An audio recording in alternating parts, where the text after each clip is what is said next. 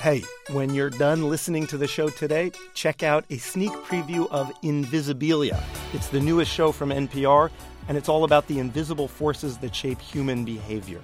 There's a free preview up now on iTunes, and the first full episode will be available on January 9th, wherever you get your podcasts. It's Invisibilia. I N V I S I B I L I A. There's this thing that comes up in the news a lot CEO pay. The stories often include someone complaining that CEO pay is too high, sometimes pointing out that it would take an average worker two centuries to earn what a top paid CEO makes in a single year. Then there's somebody on the other side defending CEO pay. And that's usually about where the stories end, just people arguing back and forth about numbers. Today we have an actual story about CEO pay, a story with a beginning, a middle, and an end. It's the story of two guys, two outsiders, who try to cut the pay of the CEO at a small pneumatic tool company on Long Island. Hello and welcome to Planet Money. I'm Jacob Goldstein. And I'm David Kestenbaum. Small note this is a piece we just finished for This American Life. The version here is slightly nerdier, special for Planet Money.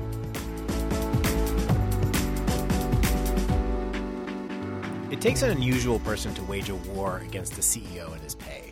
The odds of success are just so low. And Tim Stabosz was definitely an outsider. He lived in a small town, LaPorte, Indiana, in a small house. We went to visit. In the dining room, there's a broken Dungeons and Dragons pinball machine. Tim tried to fix it. Here it is. Yeah, it's sad. I made a boo boo when I fried out the uh, displays. It was just a disaster. Upstairs, there's a room filled with old and rare board games. Tim used to buy them at auction and resell them. My favorite was a game called War in the Pacific, which apparently nobody really plays. It's got 3,000 pieces and like 50 pages of rules. Tim made a little business out of this. He was good at picking the right games, buying them cheap, and selling them for more. Eventually, Tim tried his hand at the stock market. He used a computer to pick out stocks he thought were undervalued. He still has this computer today. And just so you have the right image in your head, it's the kind of computer you'd find sitting out on the sidewalk. It's got a floppy disk drive. It's actually connected to a dot matrix printer. Still works. Over the years, Tim did well in the stock market. Really well. Well enough that he was never going to have to work a regular job again. Sometime in the mid 90s, Tim came across this one company. He'd end up investing hundreds of thousands of dollars in its stock. It was a small company based on Long Island called P&F Industries. It made pneumatic tools, you can actually buy them at Home Depot. Have you ever used one of the tools? I don't believe so, no. Tim just liked the company's numbers. It was a small company where you could understand everything about it. P&F seemed like a good deal. But over the years, something began to gnaw at him. The salary of the CEO, Richard Horowitz. Roughly $1.5 million a year total compensation. Is that a lot? 1.5 million is uh, outrageous and outlandish. Tim looked around at similar companies, some in the same industry, some in the same geographic area, and he couldn't find any where the CEO was paid even half of what Horowitz made. Now, if you just own a few shares of a company's stock and you think the CEO is overpaid, there isn't much you can do. But if you own more, well, that's different. And by the fall of 2009, Tim owned 180,000 shares. I came to own 5%. 5% of the whole company. 5% of the entire company. His stake was worth more than half a million dollars. And it turned out Tim had an ally in this fight a guy with a little more experience, a guy who ran a hedge fund. I'm Andrew Shapiro. I'm president and portfolio manager of Lawndale Capital Management. Andrew also owned a big chunk of the company, about 8%. He and Tim didn't work together directly, they had very different styles. Andrew was a by the book investor, fond of semi obscure military illusions. We deploy, with what we do, we deploy what I call the Powell Doctrine of investments. And I try to take on targets where I can mount overwhelming force. For years, Andrew had been arguing that the CEO was grossly overpaid. Over one 10 year period, he says, Richard Horowitz took home $13.5 million. That's more than twice what the entire company made in profits over that time. Sometimes when people complain about CEO pay, they talk about it as if the money's coming out of the pockets of ordinary workers. That is not how Tim and Andrew see it. Every dollar the CEO gets is a dollar less profit, a dollar less for Tim and Andrew and all the other stockholders. The overpaid CEO is taking money out of the share owner's pocket. You're not in it because, hey, wouldn't it be, wouldn't it feel great if CEOs weren't paid so much more than everyone else? I, I am I am doing this to make a return on our capital. If you think CEOs are overpaid rich guys, your best hope may be other rich guys. People like Tim and Andrew with enough money to buy up a bunch of stock and try to cut the CEO's pay in hopes of becoming even richer themselves.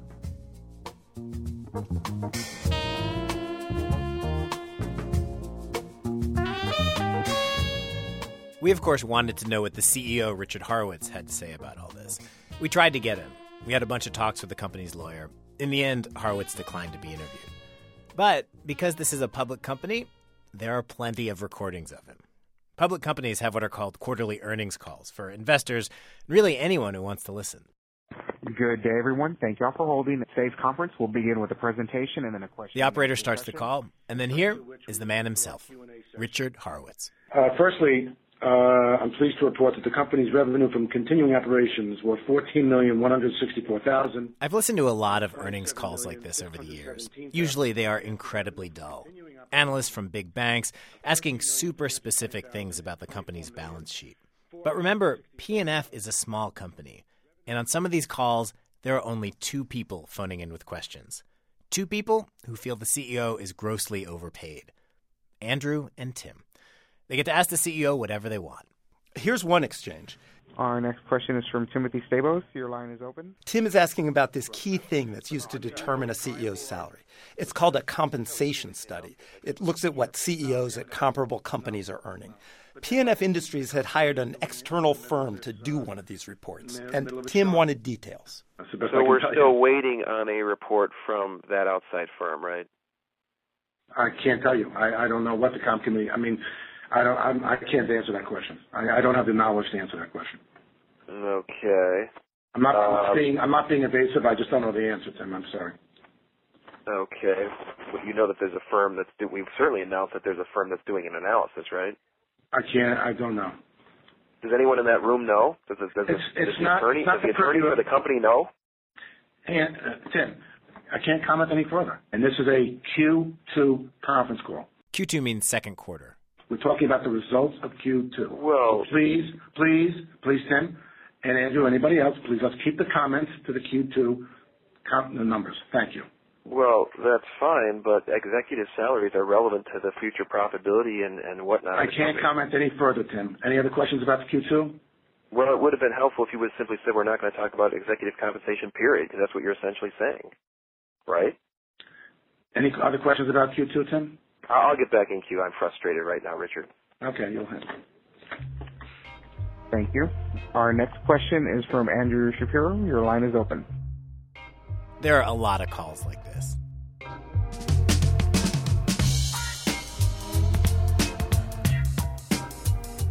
CEO's salary is set by a company's board of directors, and Shapiro suspected Richard Horowitz had packed the board with his cronies, with people who paid him more than he deserved. So Andrew hired a private detective and did some digging himself. He discovered that, in fact, several board members played golf at the same country club as the CEO. Uh, the Glen Oaks Country Club of Westbury, New York. Glen Oaks Country Club of Old Westbury, New York. Nothing illegal or maybe even surprising about these guys belonging to the same country club. Still, what would General Colin Powell do? He'd get him off the board. Getting someone new on a company's board turns out to be very difficult.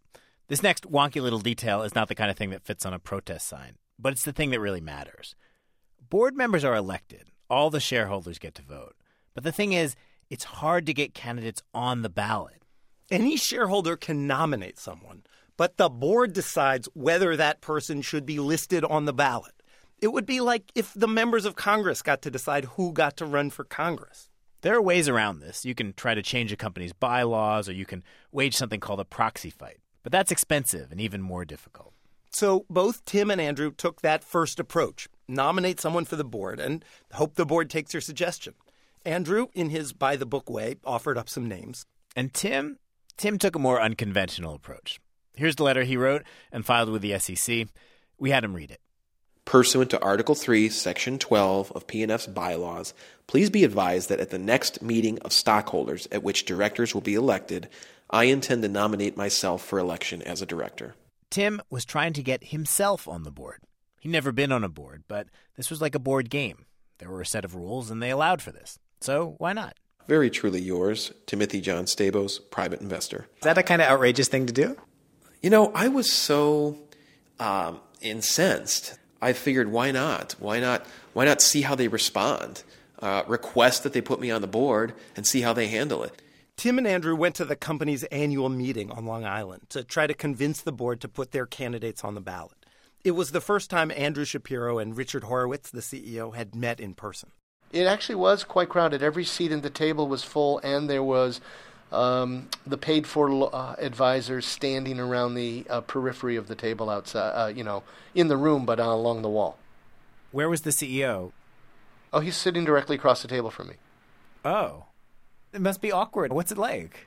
Oh, it's not awkward or not. It's all, you know, I, I I go into these rooms with the the distinct view that I am an owner of this business and you, members of the board of directors, are my agents and you work for me. You don't work for Mr. Horowitz. You don't work for management. Management works for you, the board, and the board, you work for me and all of the other shareholders. The board did not seem immediately swayed by this argument.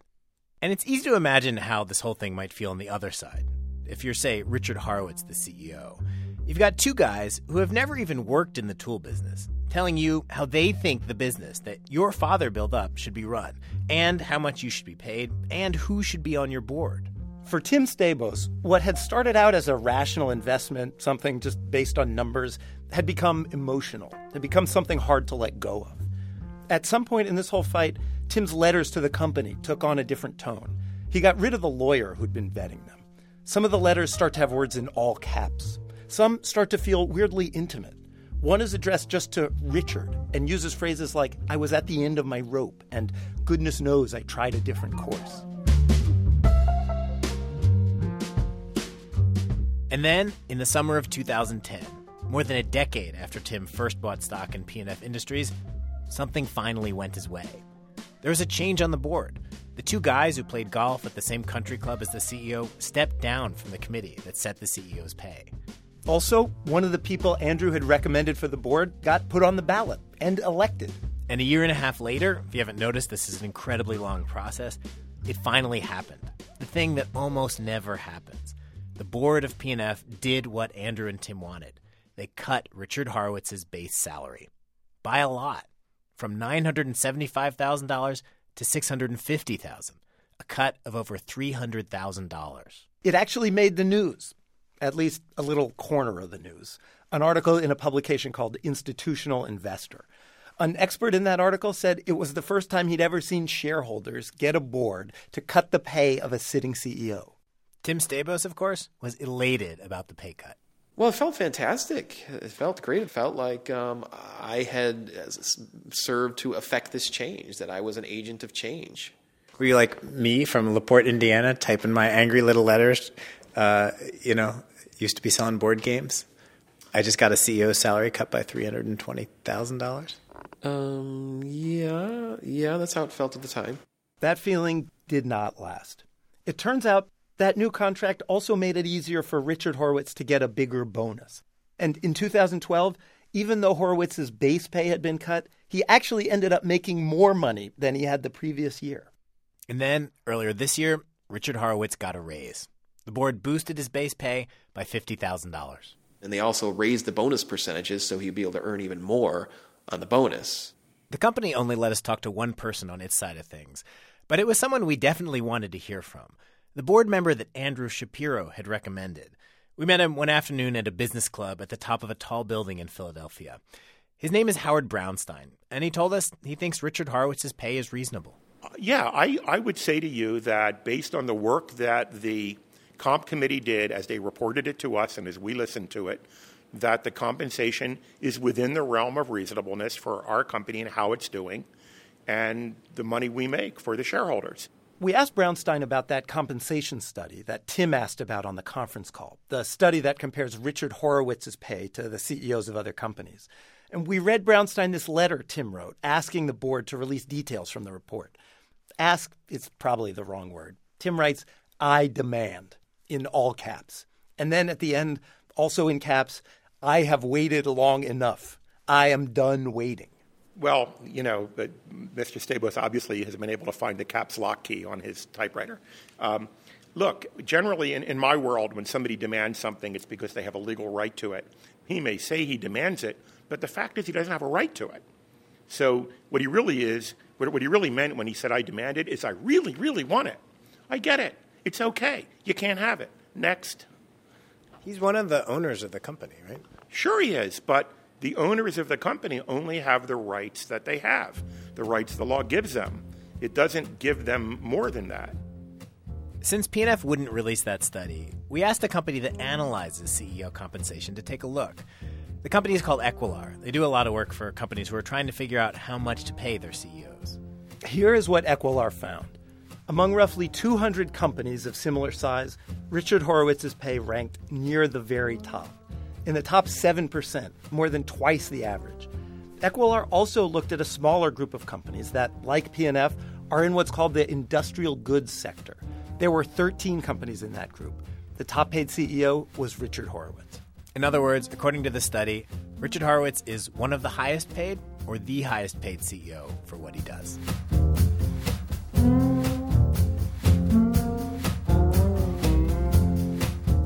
Tim Stabosz lost. But he had owned shares in PNF for most of his adult life. And when you've been in something that long, it can be hard to know when to walk away. What happens next? Are you going to keep at this? It's a good question. I hadn't thought about that. Um, um, yeah, yeah. I, I want I want the company to know that um, I'm not going anywhere. Do you, do you ever think about giving up? Um, no. Um, really? Well, I mean, what, I, I'm trying to think what giving up means. I can tell you what giving up looks like.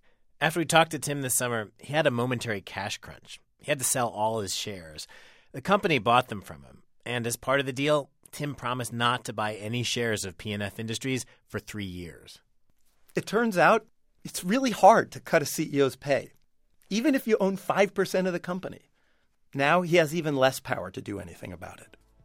Now Tim Stabosz is just like everybody else.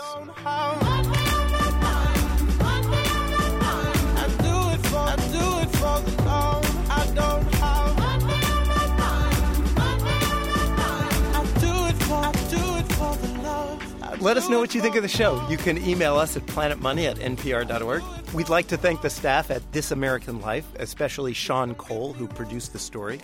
And also, Caitlin Kenney here at Planet Money handled the remix for the podcast. We want to leave you with one other little detail. In Tim Stabosz's dining room, right next to the broken Dungeons and Dragons pinball machine, there was a piano that did work. We asked him to play us something, and he offered us this. It's by largely forgotten composer Louis Moreau Gottschalk. Tim said he'd play us just the hard part.